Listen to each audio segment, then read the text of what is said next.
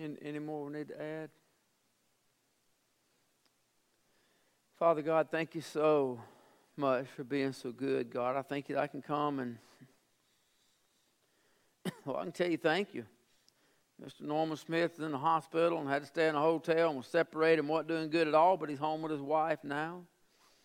I think about Mr. Ron Newton and, and God, uh, you know, we, we were praying and it looked like he might never walk out of that hospital or, or leave there on the top side of this earth, but God, you made a way, Father. You, you answered prayers, you gave healing, and now he's able to walk up and down stairs and get in the car and go places. And Lord, I pray you continue to, to bless him and Miss Faye. God, I, Lord, I just pray, Father, you, you continue to, to move upon your people here at Faith. You've been good to us, God. You've been so incredibly good to us.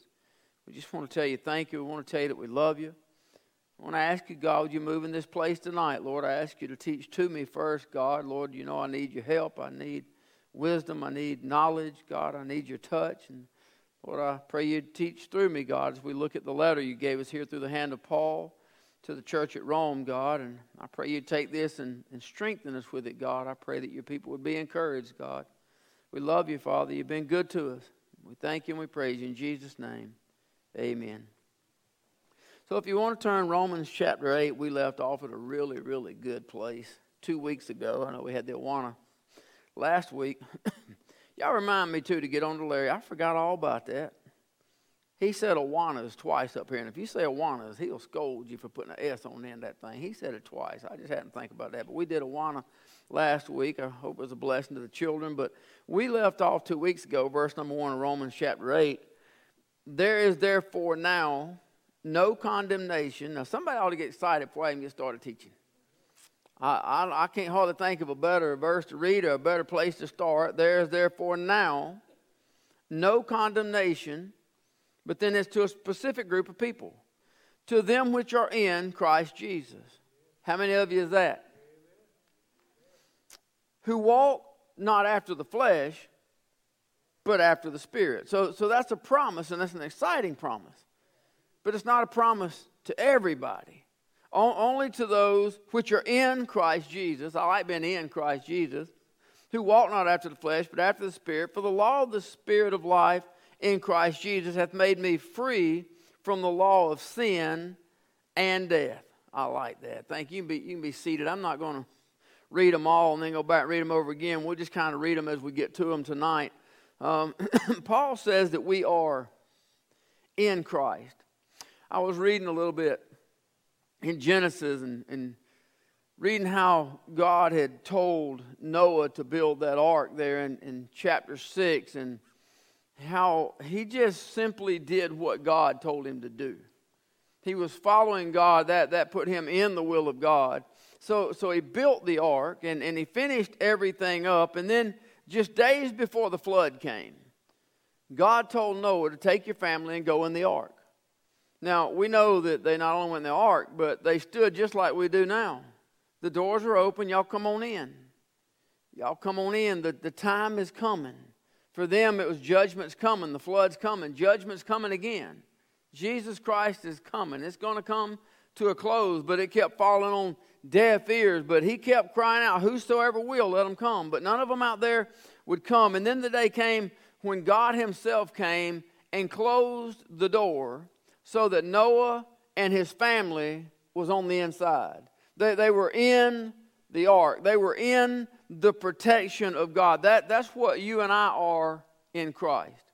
We, we are inside the protective hedge of God. The storm is still going on outside. Somebody said, Amen. Sure is. All of the clouds have up, the, the flood waters are still rising, the wind is still blowing. Sin is still rampant. All that's still going on out in the world is still destroying lives, destroying homes, destroying families. The, the storm is raging out there, but we are safe in Christ. We, we are held in the hand of God. That, that's, that's about as best similitude as I could think of of what we are in Christ. It doesn't take us out of the storm, it just keeps us afloat during the storm. Amen. Kind of like walking through the fire. We don't get to go around it, but God will carry us through it. We're safe. when we're held in the arms of God. We are free from the law of sin and death. We're free, somebody ought to like this, from the penalty of sin and death. We're free in this life from the bondage of sin and death. We have been delivered unto life in Christ. Goes on, verse 3 and 4 for what the law could not do, and that it was weak through the flesh. It's a key word there weak through the flesh. God sending his own Son in the likeness of sinful flesh and for sin, condemned sin in the flesh, that the righteousness of the law might be fulfilled in us who walk not after the flesh, but after the Spirit. The law couldn't save us because the flesh was weak. We looked at it before. The law didn't cause us to sin, it just pointed out the sin. But the problem is, all the law did was point out the sin. It couldn't do anything to overcome the sin. It couldn't do anything to correct the sin. It couldn't do anything to help us pass the sin. It simply pointed out our mistakes. It made it obvious that we were sinners. It, it pointed out the failures. So, because of the flesh, we simply couldn't keep the laws of God. God demands absolute perfection. Nothing else will do. Not anything close, not something in the similitude of, but God requires absolute perfection. And because of the flesh, there's no way that we could keep that law and have absolute perfection. So Jesus came. Jesus came in the flesh just like you and I. Only thing different was the seed. His seed, the, the Father seed was of God, where everyone else seed was of Adam, but he came in the flesh just like you and I. He came in perfect oneness with the Father, and he came in, in oneness with the Holy Spirit, where the three are one and the one are three. Jesus never spoke an evil word. Is that crazy? Jesus never did an evil deed. He never thought an evil thought. I don't even know how to comprehend that. I tried to, but I have a driver's license. Many of the false religions of the world today, their problem is that they don't recognize Jesus Christ for who he is. They, they, they call him all different things. Some say he's the first created. The Bible says he's the only begotten. And some say that he, he is one of the angels. He's just a superior angel. But, but many of them say that he is just, he's a, he was a good man. He is a good example for us to live our life by. That he, he did things good. That, that is completely wrong. He was absolutely perfect. He was absolutely perfect in one with the Father. And yes, his life is an example, but he's so much more than just our example. He is our hope, he is our security, he, he is our salvation, he is our forgiveness. He, is our only sacrifice. He is our propitiation, seated at the right hand of the Father, making intercession on our behalf. He is the torn veil that gives us access into the Holy of Holies. He, he is the Passover lamb. He is the blood on the doorpost and the lintel that gives us life over death, that causes the death angel to pass over. He, he is our protector. He, he is our healer. Somebody say amen. He is our defender, He is our strength. He, he is our life. He lived an amazing life for us to see. And as amazing as the life of Christ is, it's not the life of Christ that saved us, it's the death of life. It's the death of Christ. It was his death and his resurrection that gives us life. All four of the Gospels clearly emphasize the death on the cross as a penalty for our sin. So during the life of Christ, he demonstrated what a perfect life looks like. He, he gave us a perfect example to follow. What he showed us is what a spirit filled, spirit led life looks like. Now, this is going to get a lot more personal before we get done. That is our example of what a spirit filled, spirit led life looks like. How many of you in here are spirit filled? And if we don't look like him, then we must not be spirit led. I don't know. I don't want to get all off into that too deep, but, but we'll, we'll look at it more in just a minute. It is through the miracle of, of the perfect life of Christ and through his atoning death, through, through the miracle of his life giving resurrection, and through the miracle of the Holy Spirit, that the life of Christ can be fulfilled in those who walk not after the flesh, but after the Spirit. How many of you have a heart's desire to walk after the Spirit? It is our goal to be like Christ. You know why we can't? Flesh. It just keeps on popping up, keeps on showing up. But I do know this, and I believe everybody in here can be a, testimony and agree with me. The more we pray, the more we study, the more we seek God's direction, the more we seek God's will, the more we, we seek God in our life, the less often the flesh wins. I ain't going to say it don't ever win. It may in yours, but don't mind.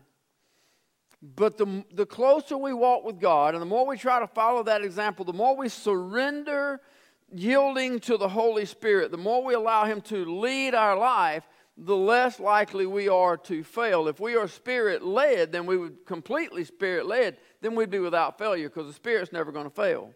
Verse number five, he says, For they that are after the flesh do mind the things of the flesh, but they that are after the Spirit, the things of the Spirit. So you gotta you gotta make up your mind what you want in life. You gotta make up your mind what you're after. Do you want things of this world? Or do you want the things of the Spirit? Because what you seek after is what you're gonna find. That's side sound asleep. What you seek after is what you're gonna find. If you're looking for the things of the world, you're not going to find the things of God. If you're looking for the things of God, God will show up and give you the things of God and show you the things of God. So we're going to find what we're looking for. They that are after the flesh mind the things of the flesh, but they that are after the Spirit, the things of the Spirit. If we want to be led by the Spirit, it's up to us to get up in the morning. If you got to get up a little earlier than normal, then you got to get up a little earlier than normal because you got to have time to pray. You got to have time to talk with the Father. You got to have time to read His Word so that He can talk to you before you go out and start your day so that He can give you some instructions. So there has to be a time we have to, you know, we do what we want, right? If we want it, we'll go there. If we want it bad enough, we'll get there. So if, if, we, if we have to get up early, if there's something bad enough, we'll get up at any time and drive however far we have to drive to get to where we have to get to to do what we want to do. The same thing has to be true for our spirit led life. If we desire it, if we seek ye first the kingdom of God and his righteousness, if we truly desire it and we seek after it, God's not going to hide that from us. He's not going to withhold that from us. They that are after the Spirit, the things of the Spirit, for to be carnally minded is death, but to be spiritually minded is life and peace. Because the carnal mind is enmity against God. For it's not subject to the law of God, neither indeed can be. Now, in chapter 7, I don't know if you remember, we pointed out, we looked an awful lot of times at words like I and me and my. Those words were used all throughout chapter 7. Pretty, pretty dominant words in that portion of the letter. But when we get here in, in chapter 8, what we find is that the Holy Spirit is mentioned 19 times. It becomes the focal point of this particular portion of the letter. The number 8, in chapter 8, the number 8 represents new beginnings. The number 19 is faith. Our new beginning began with faith. Our new beginning proceeds with faith. Everything about our new beginning is faith and faith alone. Now, there's a lot of examples in the Old Testament, and this, this should encourage us to try to walk with God and hold on to God. I'm not using these to discredit these men because I, I, I post them up way too often, but it's important that, that we see we, we looked at the heroes of faith Sunday morning, right? We were at Hebrews chapter 11 looking at hero, heroes of faith. And, and even these names that I'm about to call, these are heroes of faith.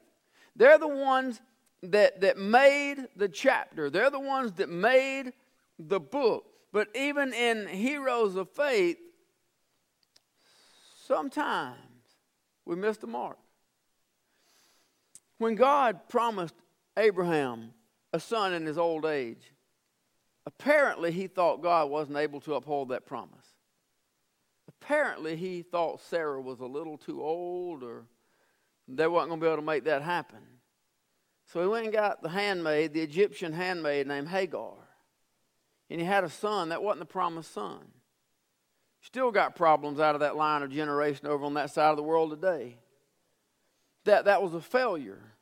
that, that was, that was a, a leading of the flesh. That, that was a, a carnal minded thought. When Lot was given the choice, they had great herds, they had great flocks. He was blessed. Number one, looking back, if he was to leave his father's house, I don't believe Lot should have been with him in the first place, but that's beside the point. Lot was with him, and their, their herdsmen were fighting over land and grazing rights. And, and so they said, Hey, hey, Lot, pick whatever you want. I'll take the rest. That's what Abraham is the man of God. Abraham is the one that was given, um, eh, of, that whole dispensation period, of the dispensation period of the promise, Abraham is the focal point. He's the one that the promise is given to, and, and the promise is the promised land. Leave the father's house, go to a land that I will show thee, and there he's going to make his descendants as the stars of the heavens, as the sands of the seashore, innumerable. That is the promised land. He is at the promised location. He's the one that got the promise, but he looked at Lot and said, You choose. Pick which way you're going to go. Have what you want, I'll go the other. Lot chose Sodom. That was a fleshly decision. It started out looking towards Sodom. Before you know it, he's closer to Sodom. Before it's said and done, he's in Sodom, and then he's at the gate as the gatekeeper uh, of Sodom. Wrong choices will multiply themselves if you don't turn around and get back to the book. Moses, in his own efforts, while he was there in Egypt before straying and going away and God calling him back. In his own efforts to protect his people, he murdered an Egyptian. Can, can I tell you, it doesn't matter if someone's beating your friend, the Bible still says, Thou shalt not kill. So, so it wasn't right to kill someone in order to protect someone, but that's what happens when we try to do something in our flesh, when we try to handle a situation in our own way. Joshua, the, the, great leaders of the armies of the children of God that, that went in and took over the promised land and, and drove out all of them, he made a deal with the Gibeonites. God didn't send him over there to make a deal. God sent him over there to, to take things. Solomon, you, you look at all the, all he asked for was wisdom, and God gave him everything to go with it. But then he chose to marry women from other countries who had other gods, who brought false gods into the house of God that says, I will have no other gods before me. And it became his downfall. It was a fleshly decision. Jonah was given a clear direction I want you to go to Nineveh. I want you to go tell them to repent. He got on a ship and he headed in the exact opposite direction towards Tarshish because he didn't want them to repent. He didn't like them. They were rude to the Jewish people. They, they treated them, they abused them bad. So, so he didn't want to go there. That is a fleshly decision. Peter, that we do right here, um, when Malchus comes up and they come to arrest Jesus, he cuts his ear off. Peter, in a moment of flesh, chose to trust in his sword, thought that the might of his sword was stronger than the power of the Son of God. When we get caught up in fleshly things, we begin to think that we can deal with things and we begin to handle things by our own might, but we have no might. Later on, he winds up, we do it on this side over around the fire barrel, and, and he denies that he even knows Jesus Christ. Those are examples of being led by the flesh from the same men that are heroes of faith. Some of, some of the greatest names in the Bible, some of the greatest heroes. You've heard me say many times failure isn't fatal unless it's final. If, if we make a mistake, get back up and get back on it. If you, if you get called off, if something in the flesh pulls you off, at some point it's up to you. Turn around and be led by the Spirit. The world will pull you away. If you think the world's going to give up on you, you're wrong. You think you've been saved long enough that the world has given up on trying to pull you out? You're wrong. You think you've been saved and following God long enough that the world's no longer going to try to destroy your marriage, no longer going to try to take your children, no longer going to try to tear your home apart? If you think that, that the devil ain't trying to tear Christian marriages apart, JB's sitting right back there. Go talk to him and find out how much counseling he does for Christian marriages. The devil is never going to give up on destroying you. The flesh ain't never going to stop pulling on you. This is a daily battle. But those who are led by the Spirit, how you led by the Spirit? You get up in the morning and you seek it. You seek the Spirit first. the mind of Christ. The only way to avoid mistakes and to be led by the Spirit is to have the mind of Christ. Philippians 2 5, Paul says, Let this mind be in you, which also is in Christ Jesus. 1 Corinthians 2.16, he says, For who hath known the mind of the Lord that he may instruct him? But we have the mind of Christ. The only way to have the mind of Christ is to allow the Holy Spirit to come in and control our mind. it, it is to allow the Holy Spirit to direct our thoughts. How many of you, you, you, you ever think stuff and you just stop and, I mean, what are you doing? Lord, please help me control my mind. Please help me control my mind. I just thought the tongue was a battle. The tongue ain't nothing because it's got to get through here to get to here. And, and somewhere between here and here, sometimes there's an emergency brake to catch it. A lot of times there's not. I'm sorry. But a lot of times there is. But, but if I could just control what's in there, it, it would be a game changer. It's the prayer God, help me c- control my mind. It is to be led by the Holy Spirit that He controls our thoughts. Verse 8 and 9 says, So then, they that are in the flesh, cannot please God. That means if we're thinking things that aren't godly, then we can't be pleasing God at that moment. But you're not in the flesh, but in the Spirit. If so be that the Spirit of God dwell in you. Now, if any man have not the Spirit of Christ, he's none of his. There's a great difference in, in being in the flesh and being in the Spirit. If we surrender everything to the Holy Spirit, if we could surrender everything to the Holy Spirit and be truly fully, completely led by the Holy Spirit, then we would be like Christ. We would never think an evil thought. Wouldn't that be awesome? I'm looking forward to that in heaven, just I don't have to argue with my own self. We would never do an, an evil deed. We would never speak an unkind word if we truly were completely surrendered and completely led by the Holy Spirit of God. Jeremiah chapter 17 the Bible says in verse 9 and 10 that the heart is deceitful above all things and desperately wicked. Who can know it? I, the Lord, search the heart.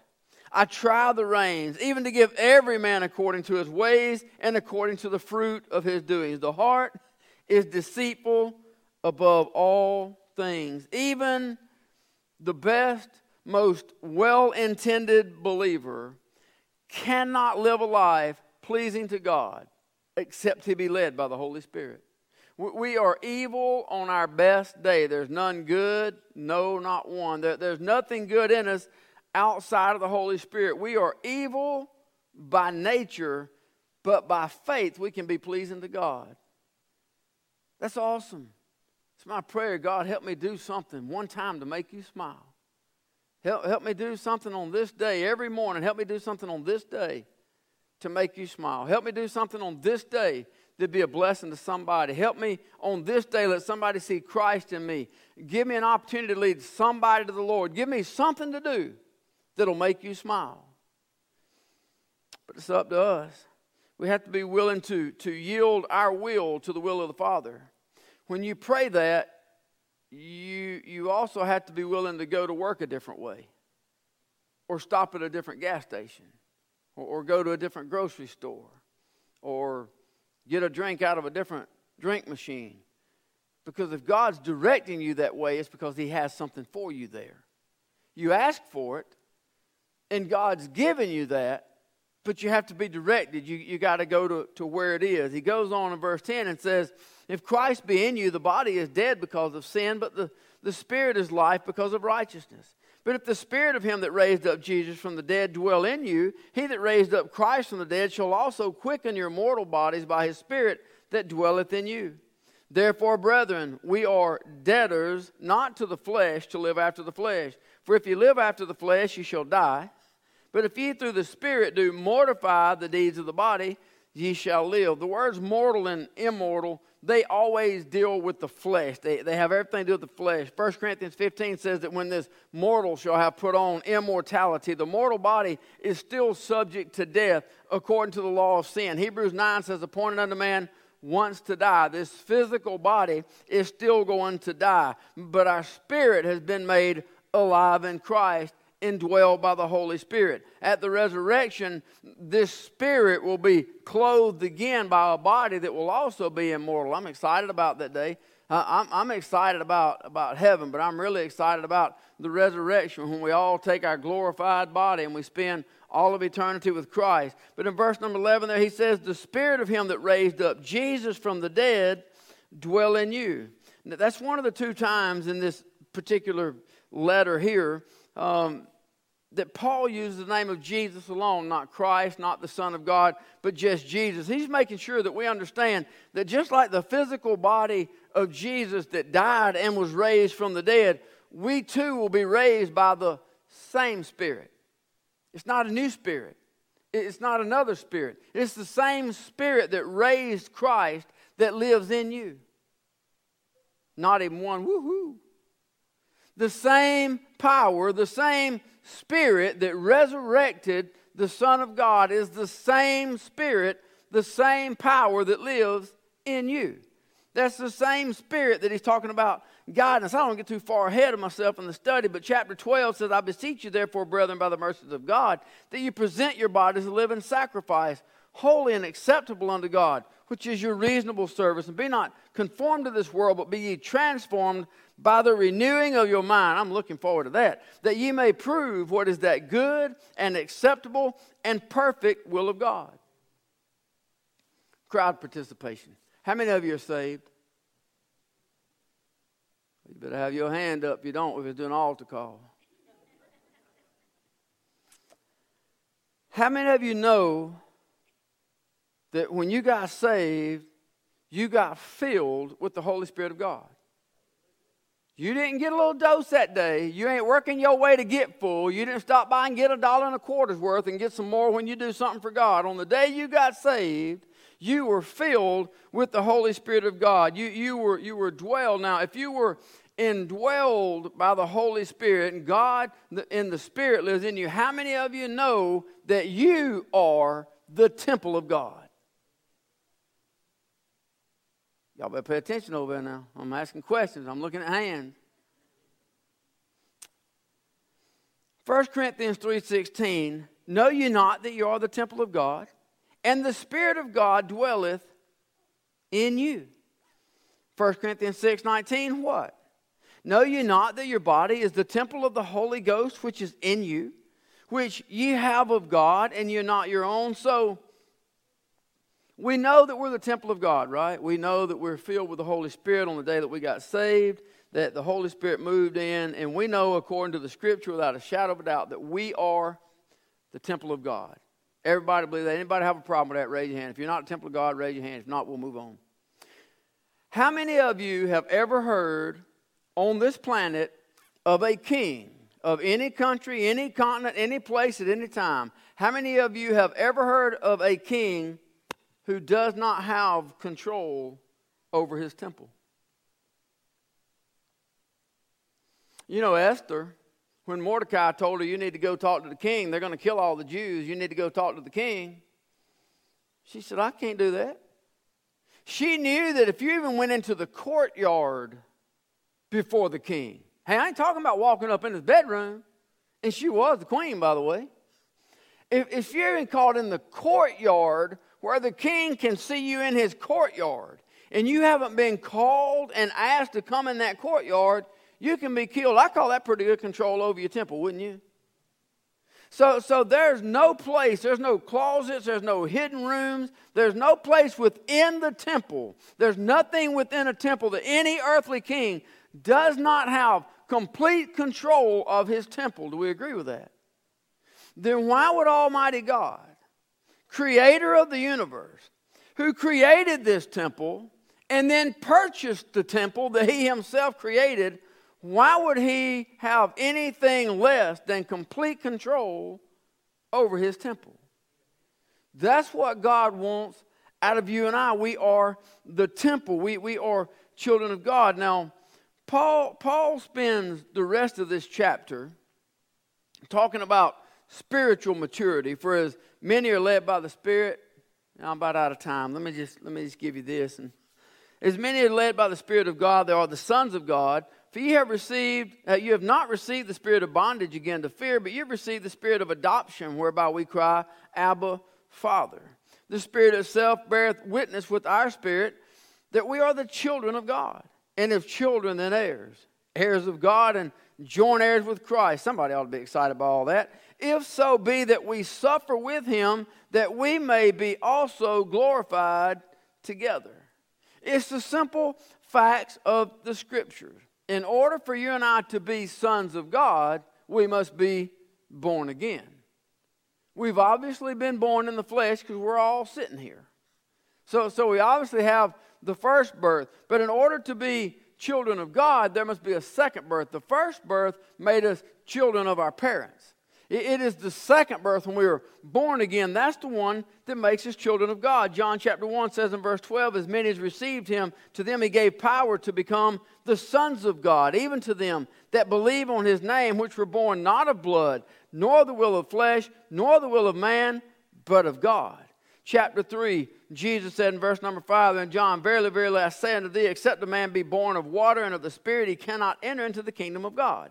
That which is born of the flesh is flesh that which is born of the Spirit is spirit. Marvel not that I said unto thee, Ye must be born again. The wind bloweth where it listeth, and thou hearest the sound thereof, but canst not tell whence it cometh and whither it goeth. So is everyone that is born of the Spirit. 1 Peter 1 22. And seeing that you have purified your souls in obeying the truth through the Spirit unto unfeigned love of the brethren, see that ye love one another with a pure heart fervently, being born again, not of corruptible seed, but of incorruptible, by the word of God which liveth and abideth forever. Now, the scriptures go on and on. I don't, have time, I'm about out of time. But they go on to emphasize the necessity of being born again in order to be a child of God. But that's not what Paul begins to deal with here with the rest of the chapter. He's already talked about salvation, and here he deals with the born again. But, but then he moves on. In the, the rest of this chapter, really from about verse 14 on, he begins to deal with what we would call spiritual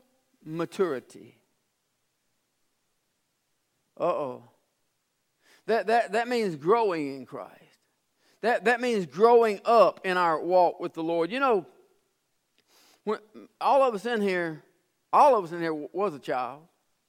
Most of us in there have a child.